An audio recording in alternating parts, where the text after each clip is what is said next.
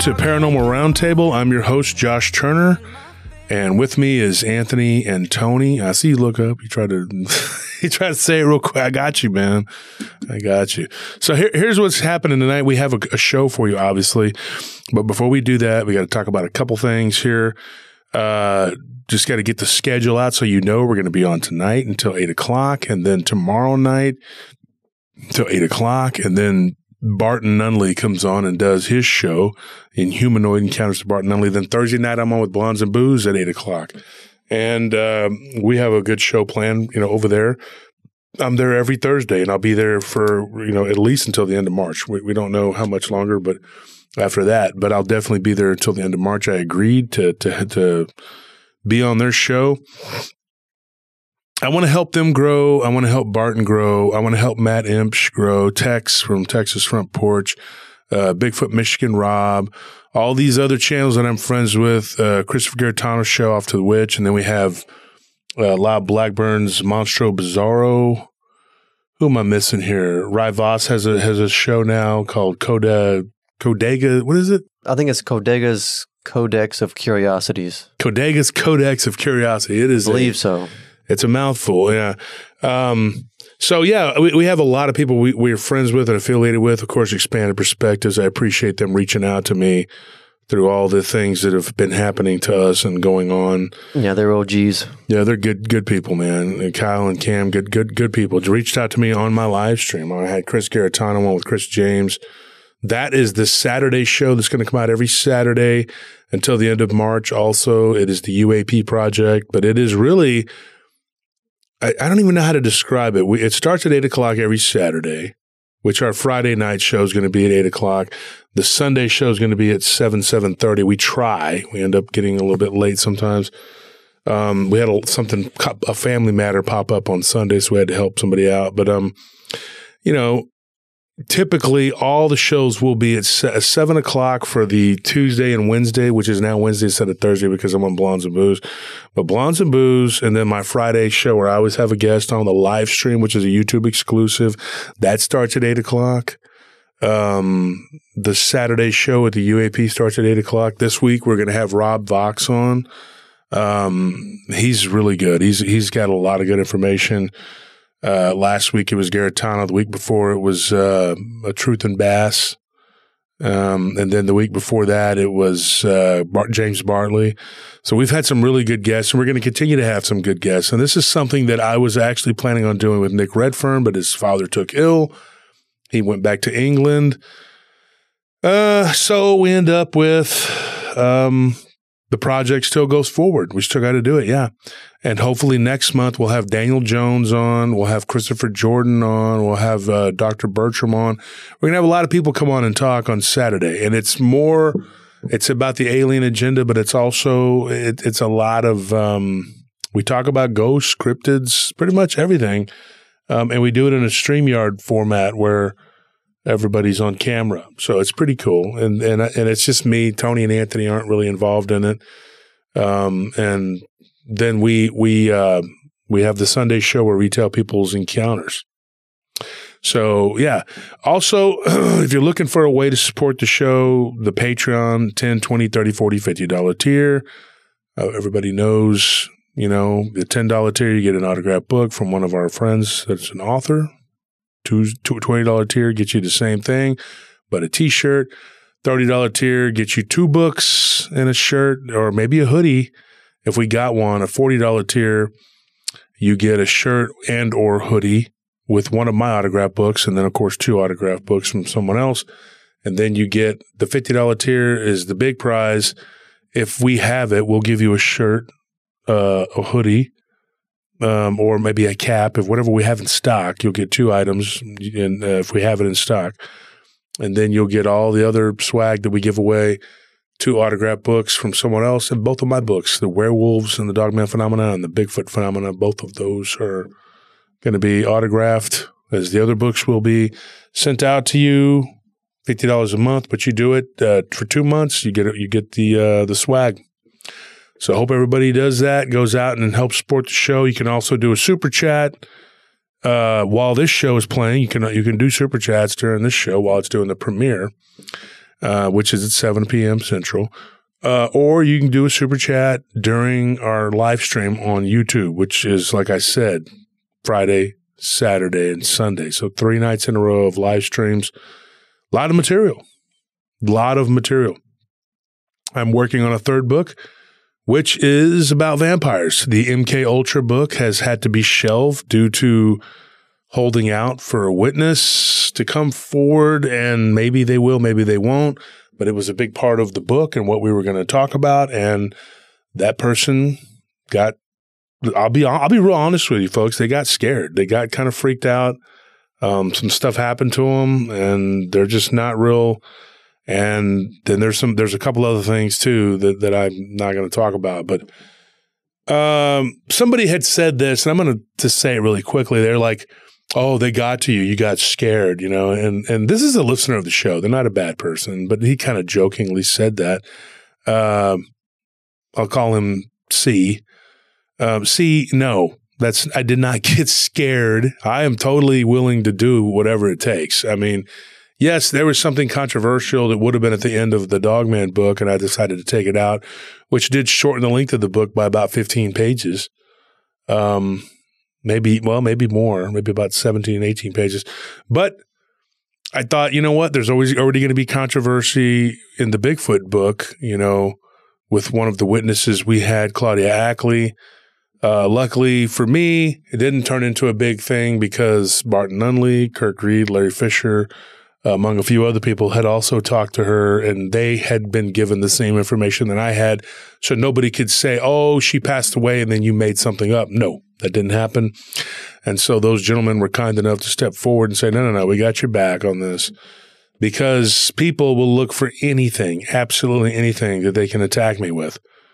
And I believe that that's just a symptom of what comes with uh, getting the truth out there. When you bring the real deal uh, multiple times a week, these people, they're angry. One, they're jealous. They can't do what we do, which has led to the attacks. We've been under constant, nonstop attack from several different uh, people in this field since the conference. It started literally like what, four or five days after the conference, and it just has never let up. It's been just nonstop attack after attack after attack. And it's not as simple as block and delete because there's a bunch of fake accounts. I've already explained it. And there's been some really, really bad things happening, nasty things being said and done. And we've weathered the storm and we continue to weather the storm. And well, one is a very large uh, YouTuber who's been trying to bully us, but he's not been successful. He's just been spinning his wheels and with hate. Uh, and hopefully he'll come to his senses and leave us alone. So I'm sorry that that's going on, but it hasn't slowed us down. Our growth has continued and even gotten be- better. And we have gotten um, a lot of support from the good people in the community. So ignore these people as best you can. If they say something to you because they have said things to our listeners, just ignore them. Stay away from their channels and their toxicity.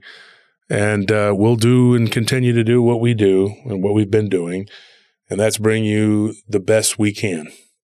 The music is coming out left and right. We have the new song ready to go. It's going to be uploaded to Paranormal Sound Table on YouTube, right, Anthony?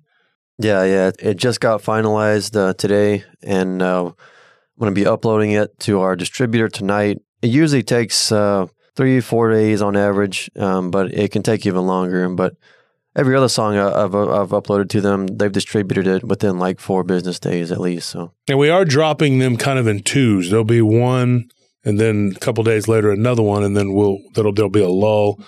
Um, and these two that are coming out are the Mummy's Curse, right? Yeah, the Mummy's Curse and and La Llorona. La Llorona. And then the next two will be a song called uh, Bear King. Bear the Bear King, which is mine. That's the one I helped write. Yeah, and then I'm proud of that one. I'm like, so hopefully it comes out good. Um, Nellie's been the main person that writes these. There's and it's no AI generated fake baloney. This is her writing the songs. The music is her ideas, everything. It's all her. And um, we have people that, that that sing the songs. Um, where there's talk of me singing one of the songs. I don't know if that's going to happen. I don't know if I'm up for it, but we'll see what happens. I might do it. Um, I've been told I have a halfway decent, not so ugly voice, but Wow, what a compliment. exactly. Nobody I Nobody mean, said, if it "Hey, sucks, uh, we can just auto tune it and make it sound like make it sound like you can sing. uh, yeah, we'll we'll see what we can come up with. But uh, yeah, the Bear King, I'm excited about. That's a local legend here uh, about the Bear King, and then we have a few other songs that are going to be coming out. Um, we have one that's that that's in the works. It's about the black dog, and then we have another one that is Bigfoot, and then there's um, I'm trying to remember the other one that's already written. Anyway, there's several uh, other songs that are that are written, and then a couple that are being worked on and tweaked, and then it'll, it'll come out.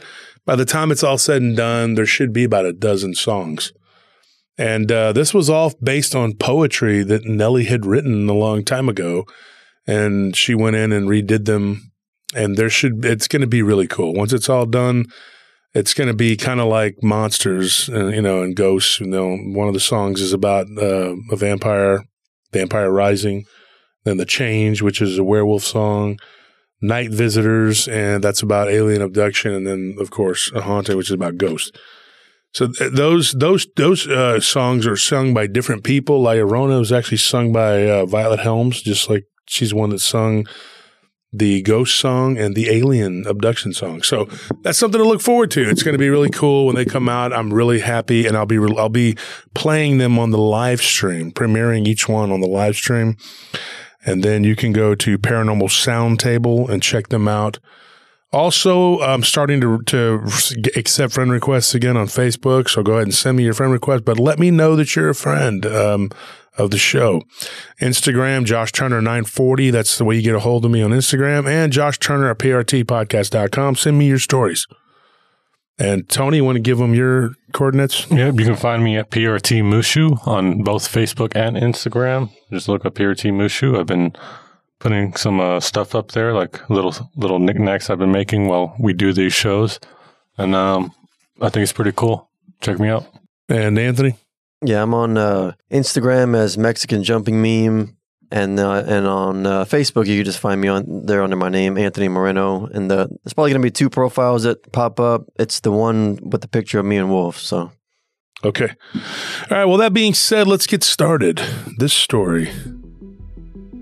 In the spring of 1958 in eastern Belarus, two men encountered something that would forever change their lives. What that was, was something that I believe to be an ancient creature that has existed alongside mankind for a very long time.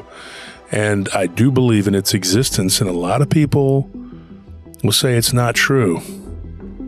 Most of the time, when someone gives me a story and they say that they saw one of these beings, they don't always give a description as, hey, this is what I saw, this is what it was.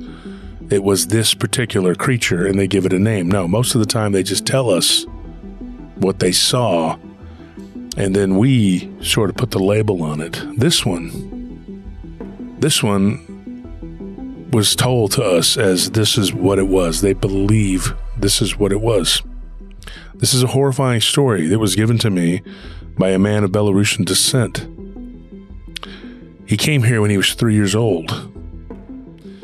He's older than me now, and his dad, his father, is 87 years old. In 1958, when he was 21, he was walking home, his name is Mikhail, with his best friend, Sava. They were in between the towns of Dubrovna and Orsha, which are roughly 21 kilometers apart or 13 miles. They were about three miles west of Orsha and they were headed about four miles east. The longest field goal ever attempted is 76 yards. The longest field goal ever missed? Also 76 yards. Why bring this up? Because knowing your limits matters, both when you're kicking a field goal and when you gamble. Betting more than you're comfortable with is like trying a 70 yard field goal. It probably won't go well. So set a limit when you gamble and stick to it. Want more helpful tips like this? Go to keepitfunohio.com for games, quizzes, and lots of ways to keep your gambling from getting out of hand. of Dubrovna. So they had about a six mile journey. So they began to walk home. This is located in the province of Vitebsk, which is in northwestern Belarus, and this is also close to the to the Russian border. Now, in that area, there have been uh, reports of werewolf-looking creatures, vampire-looking creatures, ghouls, all kinds of things. Uh, the Baba Yaga. There's a lot of stories about a lot of weird, weird phenomena. Balls of light that bounce around and chase you in the night. Um, all kinds of stories of like creatures that come out during snowstorms to snatch up people. They, Mikhail and Sava, grew up with these stories. Mikhail's son Alex reached out to me. That's his the English version of his name. They actually, he actually is a friend of mine who is an Orthodox, uh, Greek Orthodox church goer, and they met each other. And he said, Hey, my friend has a show. You should listen to it. After hearing his story, or at least part of it, after listening to me for a couple of months, he decided to reach out to me. And uh, this is what he said He said, My dad, Mikhail, and his best friend Sava were coming back from a barn dance. It was in late spring. And even though it was in late spring, it was still a little chilly. And it was, it, it was uh, raining, like just, you know, drizzling. And uh, of course, 1958, they were still under the, the Soviet boot hill. They were still under, you know, communist, communist occupation. And um, life wasn't great. Life wasn't fun. They grew up on farms. They were pretty much hand to mouth poor people. And um, it was a fun thing on a Friday night to go out and, you know, go to a barn dance and, and you know, hang out with some local women, hopefully, you know, and dance with them and whatever. That was the goal. But after the dance was over, they stayed for a good hour and a half having a drink with a few of their friends. They finished off a couple bottles of vodka, and the several friends parted ways, went their separate ways and uh, Mikhail and Sava, who are actually neighbors, not they didn't live next door in a town, but they were neighbors who lived on, on farms right outside of Dubrovna. The barn dance was only a few miles outside of Orsha, which, you know, as kilometers go, it would have been, you know, several kilometers, but it was only like three miles out of out of Orsha, which I think is roughly five miles. It was three, three, yeah, three uh, miles and and the the farm that that uh, Miguel grew up on was right outside of Dubrovna, and I think he said it was about four and a half miles out of town. That, but you know, I, I converted kilometers to miles so everybody can understand. They joked and laughed, and it funny, uh, funny, oddly enough, that night they were joking about witches and and just kind of talking about curses and talking about the Baba Yaga and talking about all these different things. And one of their friends said, You know, you guys need to stick together because one night when I was walking on that road back to Dubrovna, you know, several years ago, and this was an older guy. So They said he was about nine, ten years older than him. He said, I was there with a couple of oxen and of course, this was, you know, just a few years after World War II, and everything was devastated from the war, from the German occupation and then the Soviet occupation. And he said that it was a mess. And he said, but I was walking home with an ox cart. Yeah, he goes, I had come to the market to sell, you know, our, our, our stuff. He goes, and something crawled up out of a ditch and then shot straight up into the air. And uh, moments later, a quick flash, and his oxen was laying on the ground, and there was this weird looking thing, which he didn't even get a good look at it. He just bolted and he took off running. And he said this thing was laying on top of the oxen and appeared to be drinking its blood. And he said, I saw blood coming out of its neck. He goes, and I ran and I ran and I ran and I didn't stop. He said, my heart was beating so fast. When I stopped, I began to vomit and then I ran some more. He's like, later on, you know, a couple miles down the road, he hears a shrieking, ear piercing cry, is the only way he could describe it. And he looked up and he saw something flying overhead. Once again, he didn't get a good look at it, so he hid amongst a really thick clump of trees. And this thing dropped down and began to circle him and go round and round, looking, looking, sniffing the air. The description, he didn't get a good description. It just looked like a black, shadowy thing. There was no moonlight, and he said all I could see was just, you know, the outline of this thing. But it had wings, and it was about eight foot tall. He said it wasn't really, really large. It was thin, but it was very muscular looking from what he could tell. But then again, he said, you know, it, I couldn't, I didn't get a good look, you know. So Mikhail and Sava laughed at him. Their friend Vasali, they said, You've had too much to drink. Nice story. I think we'll be fine. And so they said their goodbyes. They hugged their friends and uh, they took off. They knew the owner of the of the barn, and before they left, he came out with his wife Inga, and he told them, "Take this," and he handed them a cross, and he said, that by looking at, it, he said, "This is silver." The people at that time they didn't have gold, silver, nothing. Everything had been taken. They had to use it to survive, whatever. And he says, I, I would feel bad if I didn't give it to you. And he's like, um, You really should stay the night. You know, you could sleep in our barn. The road to Dubrovna is rumored to have strange things happening. There was a story that that farmer told them, another one, of a, of a bluish white ball of light that came out of the woods and blocked the path of some of the uh, travelers and didn't didn't hurt them, but they turned around in fear and went back to the to the town of Orsha, telling everybody what had happened. And he said that he himself had once encountered a green ball of light that actually gave chase to him when he was on his horse and almost caught up to him. But then at this one point where he crossed this little bridge, he was pretty much free and the thing didn't cross the water. Now, that creek or that water was only there during certain times of the year. And so he he implored them, just stay, stay the night. It's not going to hurt. We'll just sleep in the barn. We'll, you know. And they said, no, no, no, no, no. We got things to do in the morning. We got to get up early. It's already late. Want to get a few hours so I can help my dad on the farm. You know, that was Sava, and he said we really got to go. so Alex tells me that his his dad was uh, very adamant that he wanted to stay. He didn't want to go home. He was he'd been drinking quite a bit. And uh, Sava was like, "Well, then you stay, and I'll go. I'll go walk by myself." And then he said, "Nah, nah, I can't leave my friend to walk several miles or kilometers, you know, by himself. I'll go with you." And then they tried to give the farmer the necklace back, and he was adamant. He said, "When you see me again, which you will, just give it back to me." So they said, "Are you sure?" And he said, "Yes, I'm sure. Take it." Another thing the wife gave to uh, Mikhail, as Sava was the one with the necklace. Sava uh, took the necklace. Mikhail was handed what at the time he thought was really odd, but she gave him an old horseshoe and some little weird nails that were still embedded into it. Was it made of iron? Twisted, yeah, made of iron and twisted to latch, you know, they kind of could loop around like they were twisted, you know, onto the holes of the horseshoe. And he's like, What is this? And she says, This is the best I can do. Just take it with you. You never know.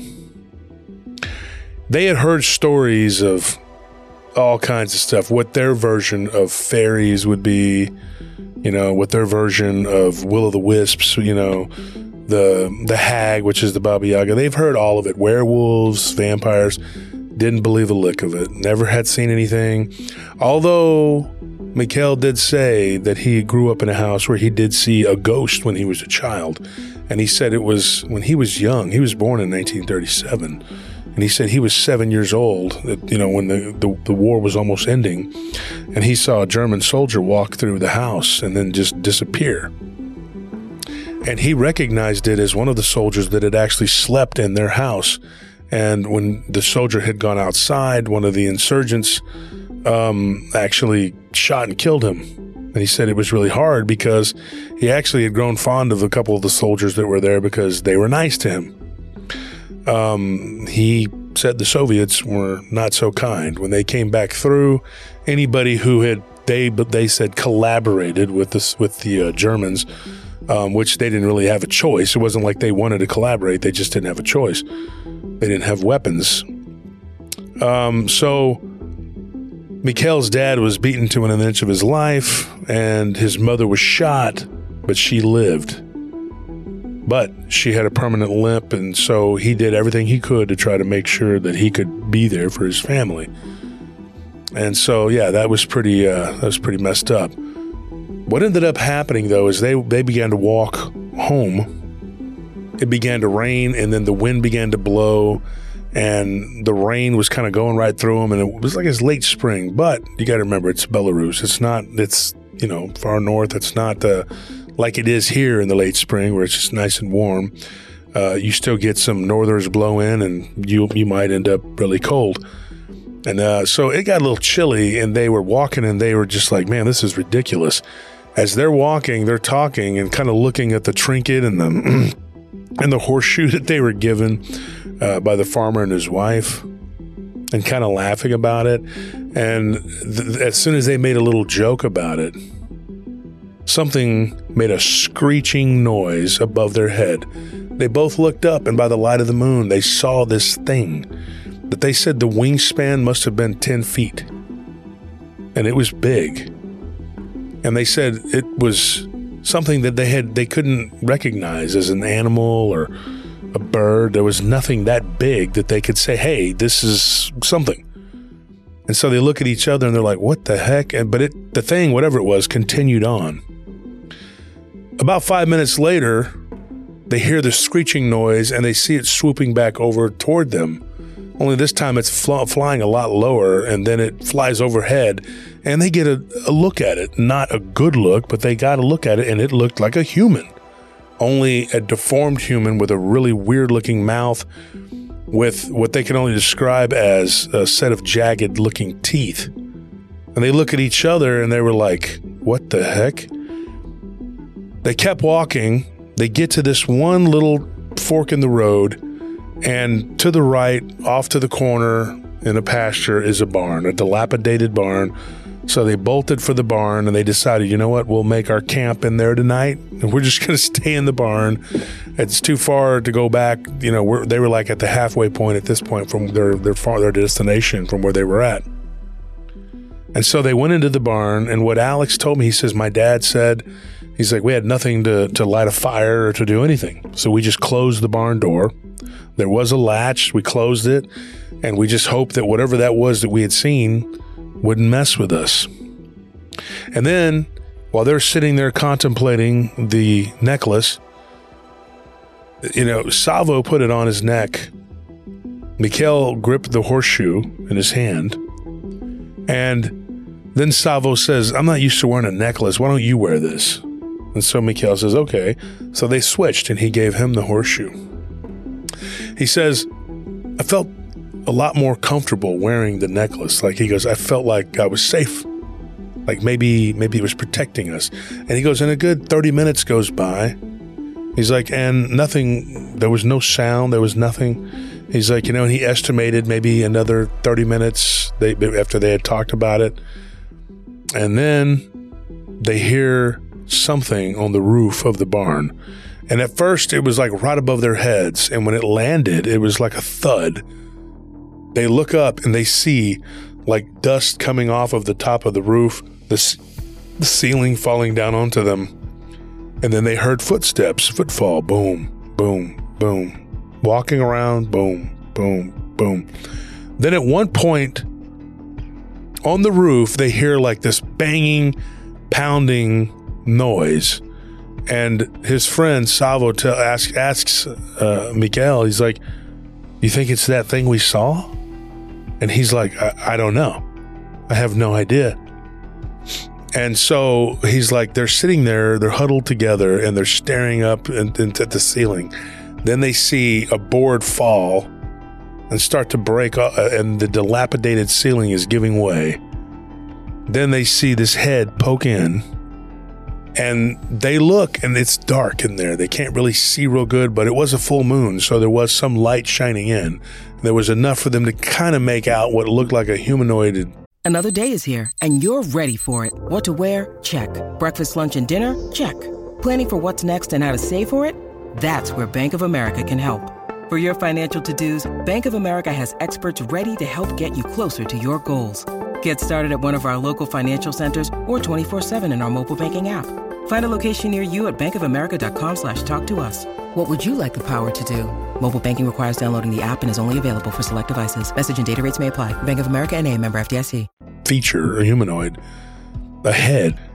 And then whatever pulled its head back out of the hole and began to walk around the, the roof of the barn again. And then they heard like a weird screeching noise. And then it was gone. And there was no sound for 15, 20 minutes. At this point, they were walking around the barn trying to find a lantern or anything that could light fire, anything at all that could illuminate this, whatever it was. Next thing you know, they hear a banging noise at the front of the of the barn, like the, the front barn doors, and they they almost come caving in, and it cracks the uh, the the wooden slat that they had used to to to close the door to lock the doors. Then another kick, and it breaks.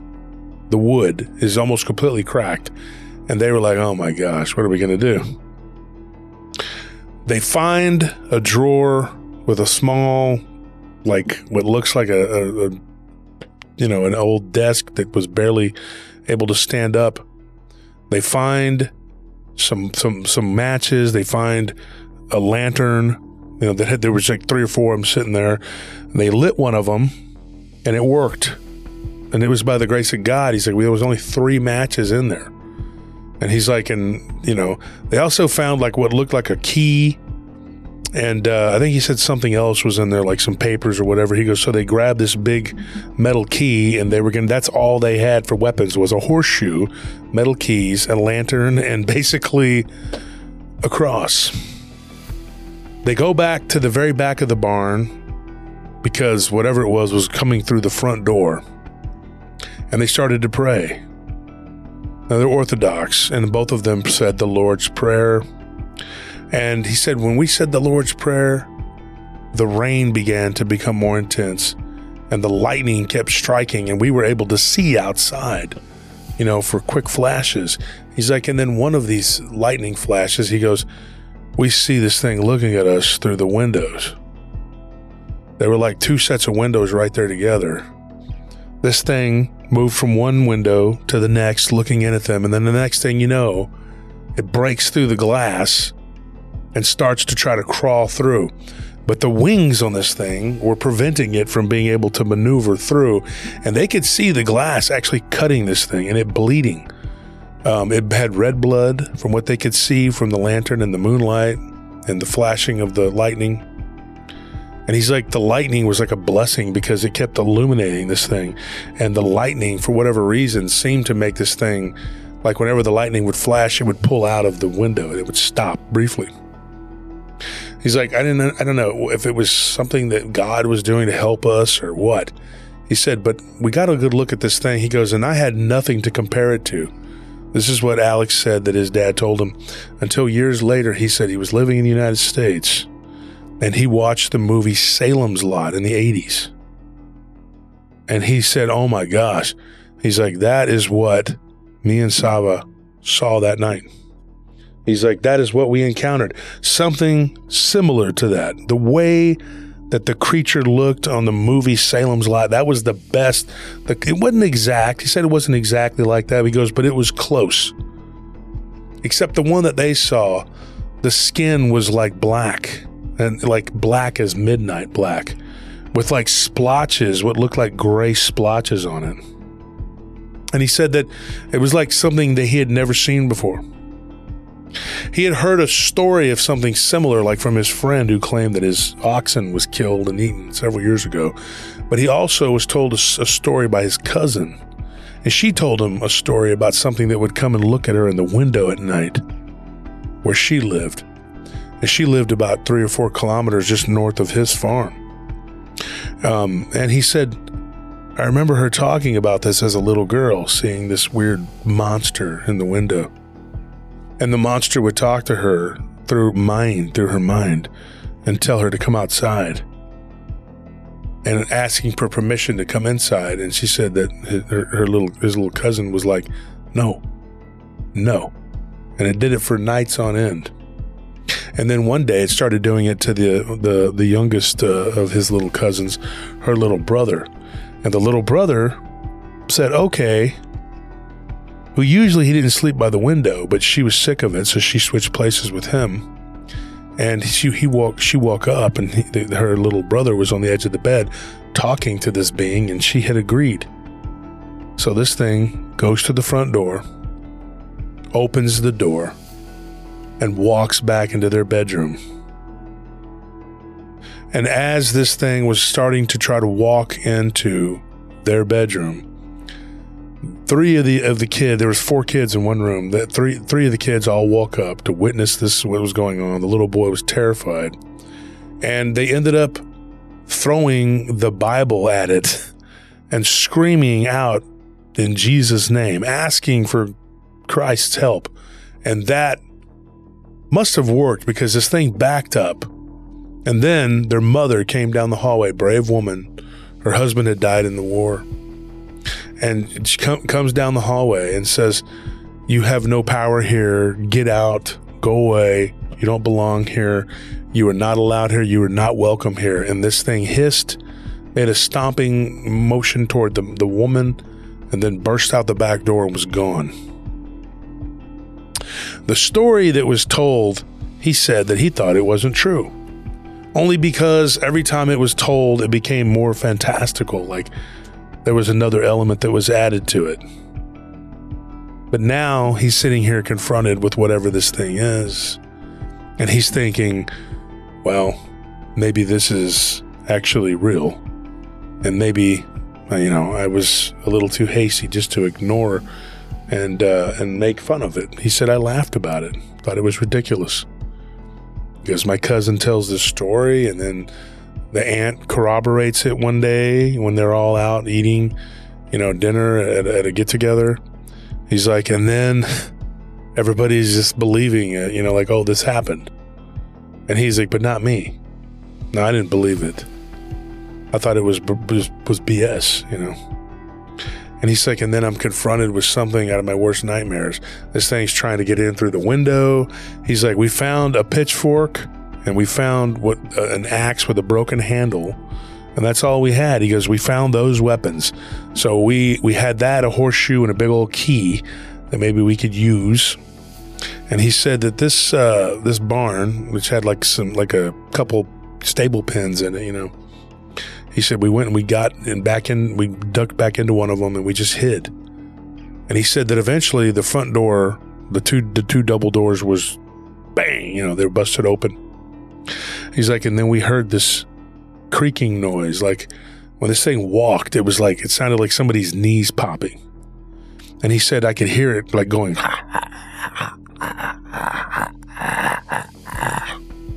like it was just like that. And I, I practiced for like days trying to get that right. Whew, I did it. Okay. Well, anyways, he said that this thing comes walking through making that noise. And he, whenever he goes, I couldn't help it anymore. I looked underneath and I saw these weird feet that had four toes. The weird thing was that there were four toes, but two weird looking, which should have been one dew claw. There were two, one on each side, like spurs.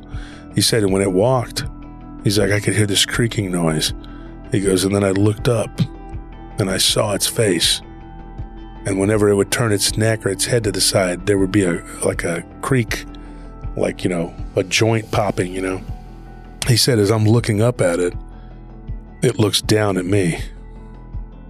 He said, and then in a flash, it was up underneath the, the stable door and trying to pull like me out from underneath it, grabbing on my jacket, clawing my arm, scratching me up, shrieking loud, so loud. He said, whatever it was, the sound, and we've heard this before about infrasound.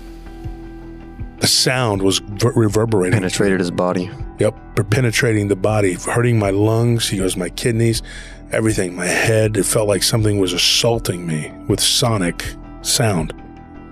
He said he had seen years later, you know, jets flying overhead, and he said they would make this sonic boom. And he said, dude, that's what it felt like. That's what it sounded like, was like a boom whenever it began to like open its mouth. They could feel and hear these loud, loud blasts of, of sort of like some sort of like a release of energy coming off of this thing. He said, I never in a million years would have believed that something like this could be real. He's like, but my dad had gone to war and he had fought against the insurgents and he fought alongside the Germans. And then when the Soviets pushed back, he had to switch sides and fight for the Soviets because they were going to kill him.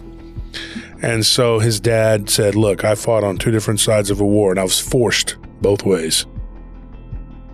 And he said, The scariest thing that I ever heard was a werewolf story of two soldiers that were in a ditch manning a machine gun nest. And they got their heads torn off by what could only be described as a werewolf. And he thought, my dad tells that story. He's like, he didn't witness it, but it was told to him, so he believed it. And he said the reason that he thinks his dad believed this silly story about the werewolf was because the woman that he married, his mother, her dad, which would be his father in law, had an encounter. Well, he was really small and he barely remembered it, but his older brothers, and they always talked about this this werewolf that would come and was attacking their farm for months until they finally got together with some other farmers and managed to kill it.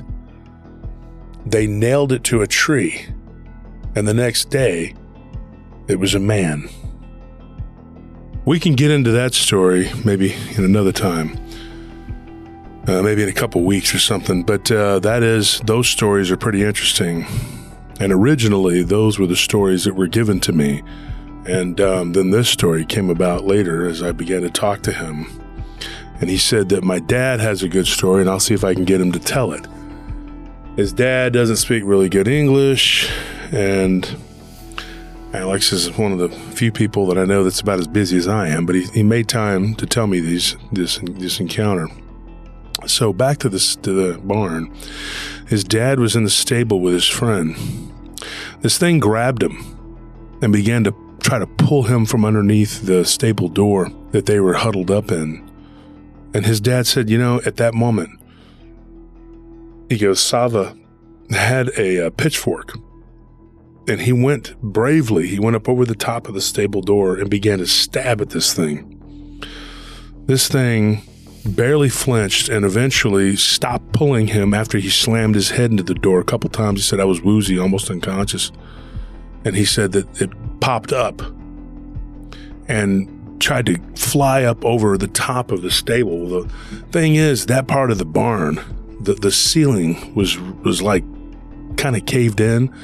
And so this thing could not fit its body over the top of the staple door. There was no way for it to do it. It was just impossible with the wings that it had.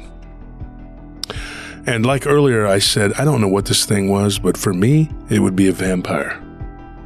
And so Alex elaborates later on as to why he believes and his dad believes that it's a vampire, and I'll tell you. But for right now, it's just a flying humanoid creature that's trying to attack and kill them um, with some really, really nasty looking fangs. And as his friend begins to try to stab this thing with the uh, pitchfork, he said this thing hits the ceiling and part of the ceiling starts to cave in on top of them. So they both had to like get out of the of the of the way of this caving in ceiling and this thing just bolted up into the hole that had been made from the ceiling caving in and was gone through the top. That gave them a very brief reprieve to get out from the, out that out of that stable and go across the other side of this large barn. When eventually this thing came back, it was like r- crawling right back through that hole. And it kind of squeezed in sideways because more of the ceiling had begun to cave in. This thing was a dilapidated building. And he said that this thing just was like standing right in front of them. And at this point, he said his dad, his dad told me, he says, this was when I don't remember anything after this point. He's like, this thing smacked me so hard. He said it felt like a, like an iron fist hitting me. And he goes, and I went flying into the wall, hit my head, and I was out. He's like, the next thing I remember, I'm waking up. It's still dark. He's like, and this creature was gone. He goes, and my friend Sava was covered in blood. His blood and the creature's blood. the rest is the story that Sava told Alex's dad. He said, when you went unconscious, When you need mealtime inspiration, it's worth shopping Kroger, where you'll find over 30,000 mouthwatering choices that excite your inner foodie. And no matter what tasty choice you make, you'll enjoy our everyday low prices, plus extra ways to save, like digital coupons worth over $600 each week. You can also save up to $1 off per gallon at the pump with fuel points. More savings and more inspiring flavors make shopping Kroger worth it every time. Kroger, fresh for everyone. Fuel restrictions apply. Conscious. He's like, this thing grabbed me and began to choke me. He's like, and I took that key that I had in my coat pocket and I stuck it in its eye. He said, this thing shrieked and howled and backed up. And he- said its face began to make this weird swirling, looking like it was becoming something else. He's like, and then it went back to being whatever it was.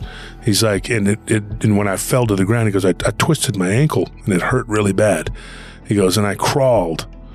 I crawled over to where the axe handle was that you had pulled out from underneath the the stable door before you went unconscious. He's like, and I took it.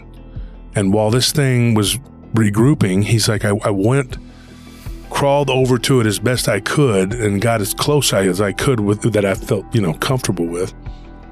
He's like, and I swung and I hit it on the foot. At that point, he goes, I saw its foot split apart and I saw it freaking scream. Just, it began to howl.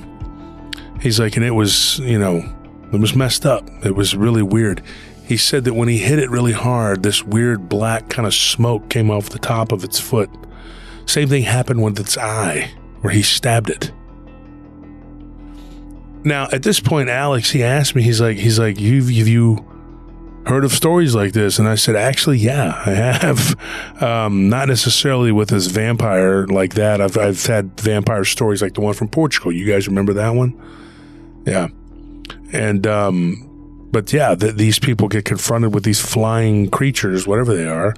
We also covered one, I believe it was like in Maine or Massachusetts, in someone's home, where this thing was crawling through the through the hallway. Very similar looking creature. We've heard of these things in the Pine Barrens too. Many people believe it's the origin of the Jersey Devil, um, although some people just believe it's a hammerhead bat. I don't know. But here in Belarus, I asked Alex, I said, what did you think it was? He says, my dad and I both believe it was a vampire. And my friends, my dad's friend Sava believes it was a vampire. He's like, while my dad was laying there unconscious, he's like, he could see it. You know, there was a, there was a lantern that was lit up. He goes, but the crazy thing was this thing was illuminated too. He's like, it had like this sort of yellowish glow around it and they couldn't explain it, but you could see it like clearly and he's like they it didn't they didn't see it like that when it was flying overhead. They could barely get a good look at it. He's like and he goes i took the axe that i hit the, that i hit it on the foot with. He goes and then i hit it in the leg. And the legs were weird. They weren't like a human's legs at all. They were like they had near the knees these kind of pointy bones that came up on either side of it kind of jutting out. Um, but they were flesh colored like these nodules. They were almost like pointy bones under that were covered in flesh and he said it was just a weird, weird looking creature. And he said that at that at that point, he goes, I, I didn't know what else I could do. He goes, I tried hurting it. It backed up. It held its leg. It looked at me. Its eye was messed up. He goes, and, and while I was looking at this thing's face, its eye just kind of reset itself and was growing back into place. And so he thought, this is pointless. This is useless. There's nothing I can do. And then He said, I look and I see this, this like something shiny by the light of the lantern. He goes, I could see this something glow, like, and it was on Mikhail's neck. He's like, and it was the silver cross that was given to me by the farmer and his wife. And so he crawls over there and he grabs it and he goes, and I stand up. And when this thing comes towards me again, he's like, it went to grab me. He goes, and then it opened its mouth. And when it opened its mouth, he said it was like a shark. Like it looked like a land shark. Like it was it, like unhinging its jaw like a snake with a mouthful of teeth like a shark. He's like, and it looked like it was about to bite me on the head, head first, and just eat me like an egg. And he said that when it did that, he's like, I threw the necklace into its mouth. He's like, I don't know what possessed me to do that. I don't know why I thought to do it. He's like, but I just did it. I just said, you know, here goes nothing. I threw the necklace into its mouth. He's like, and it backed up.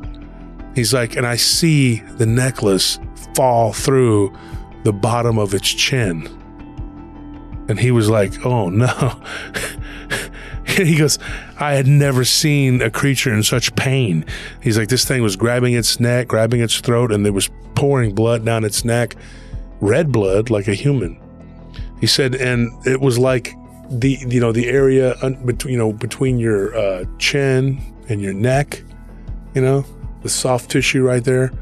It was like just it had fallen out, and that that that silver necklace, whether it was because it was a cross or it was because it was silver or both, for some reason it went straight through that creature, and the bottom of its throat was hanging out, and it began to, to writhe around in pain, and eventually it just like tried to fly up into the ceiling. It hit the ceiling and it flew back down. And then it crawled for a little bit. He goes, and at that point, he goes, I thought, why not help it along? You know, so he goes, I grabbed the pitchfork and I ran over towards where it was crawling. And he said that it knocked the lantern over. It didn't cause a fire, thank goodness. He's like, but it, it, did light some of the ground on fire, but it was too wet, you know. And he said, so there wasn't, you know, he wasn't worried about that. And so this thing, when it put its hand into the lantern and it broke, that, touched the, the fire and it started to shriek. And when it hit the fire, the fire, the kerosene lit up its left hand and part of its arm. He said, so while it was on fire, he goes, I began to stab it with this pitchfork over and over and over again. And he said, when I stabbed it on the back, it was really bony and it was like hard to penetrate anything. There was like this, uh, kind of an exoskeleton the way he described it. But he said these weird, like popping white pustules were coming off the back of it and then they would leak blood. And he said it was like weird. Like he said that, and, and I and I asked Alex. I said, "Ask your dad if he had gotten you know all the details from Sav." And he says, "Dude, he had talked to him about it a hundred times." He goes, "He knows every detail." And I said, "Do you think that the blood, the red blood, was actually maybe coming from what this thing had exsanguinated, or was it like um, the white stuff was actually its blood?" I mean, who knows? You know. Yeah, maybe the white stuff was like pus or something to be even more grotesque than it already is. Yeah. And so it crawled out and they sat there for about an hour and nothing happened. And they heard the shrieking noise going round and round the barn. And then daylight, the, the sun starts to come out, daylight. And that's it. And they just sat there. It never came back. But they do believe it was a vampire because about two weeks later, their neighbor said that she witnessed this large flying creature go down and pick up a calf. And then they found it up in a tree about two days later, and it was completely exsanguinated. So that whatever it was, it grabbed it, must have drank its blood. So, What are the? I'm assuming that he probably went back and talked to the farmer. I'm, I'm wondering what he said about that, about how he basically saved his life. I mean, with that cross. he didn't say anything about the farmer. Uh, I mean, I- I'm just saying. I don't think the farmer was con- was anticipating a vampire. I think he was just for anything out there. Now, when we've gotten stories in the past, people have told us, you know, they saw this flying humanoid or they saw something vampiric looking or whatever. They don't typically say they saw a vampire, but then after we do a show and we talk about a vampire or vampires, ultimately somebody will come forward and say, Hey, I saw a vampire. Based on the description of what we're saying, things that look like a vampire. This one was pretty cut and dry. Like his dad pretty much told him, told Alex that, that it was a vampire that he encountered that night with his friend. And he told him, he's like, as much as I'd like to be the hero of the story, I'm pretty sure Sava is the, the hero. He goes, if nothing else, even if Sava exaggerated, he said he woke up and the thing was gone. Yeah, either way. He goes and End Sava result was, is the same. yeah. He said, so Sava told him that it was a horrific fight and he was scratched up, clawed up, and had a big bite taken out of his shoulder. Um, fortunately for him, he didn't turn into a vampire. He is not one of the undead. Sava died a few years ago um, from uh, complications from diabetes. But I mean, you know, what do you guys think? I mean, I mean, it's a, it sounds like a vampire to me.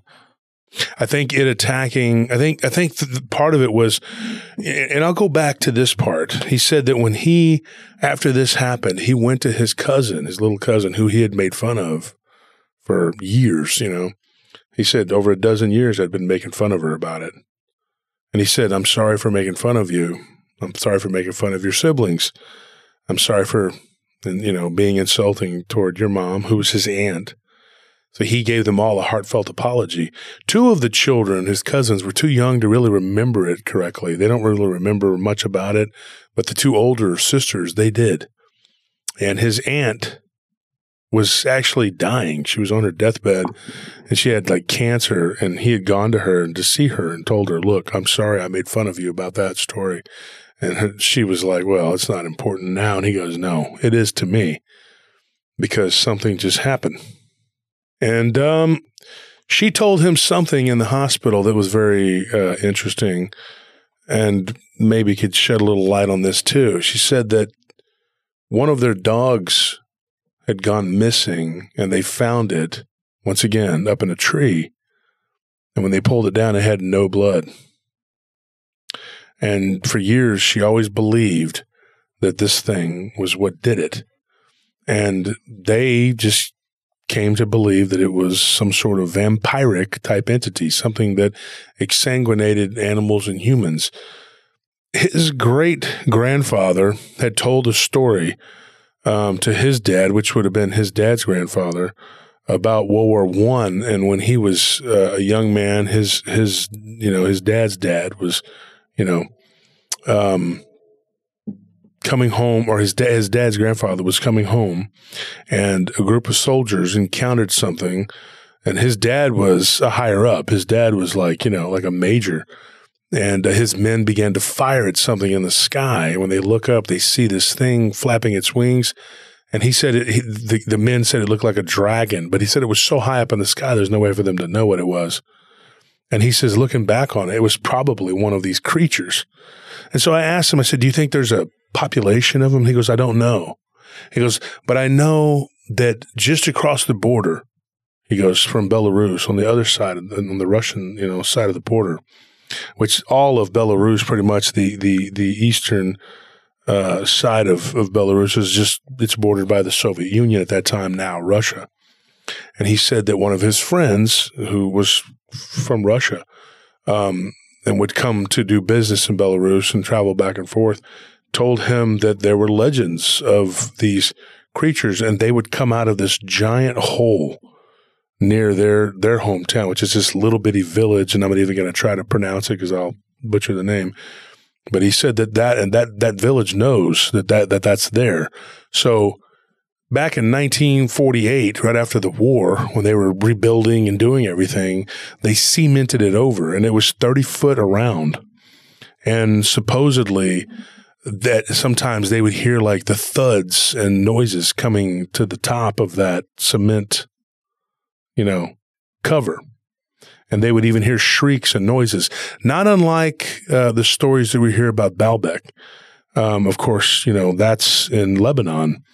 And uh, we're going to talk about that one day too. And we're going to talk about the horrors of Petra and a woman that, uh, well, made a huge error in judgment in camping outside of Petra back in the uh, late 60s, early 70s. Um, she thought that she was like finding herself, free spirit, you know, whatever. Well, something found her. I Yeah, yeah. She found something in the deserts of Petra. Uh, so we're going to talk about that too coming up. And eventually, um, yeah, we're going to get to all these stories and the werewolf story about the guys in, in the ditch that in World War II that got their, their heads torn, torn off. That's a pretty interesting one. So thank you folks for tuning in. Uh, it's been real. We appreciate your support, your patronage. Uh, thank you for joining Patreon. Thank you for your donations. Thank you for everything you do for us to keep us going. Um, thank you for your time. And uh, keep listening and like and subscribe. Good night. I've become eternal when the hunger wakes me. I live to feed with the darkness around.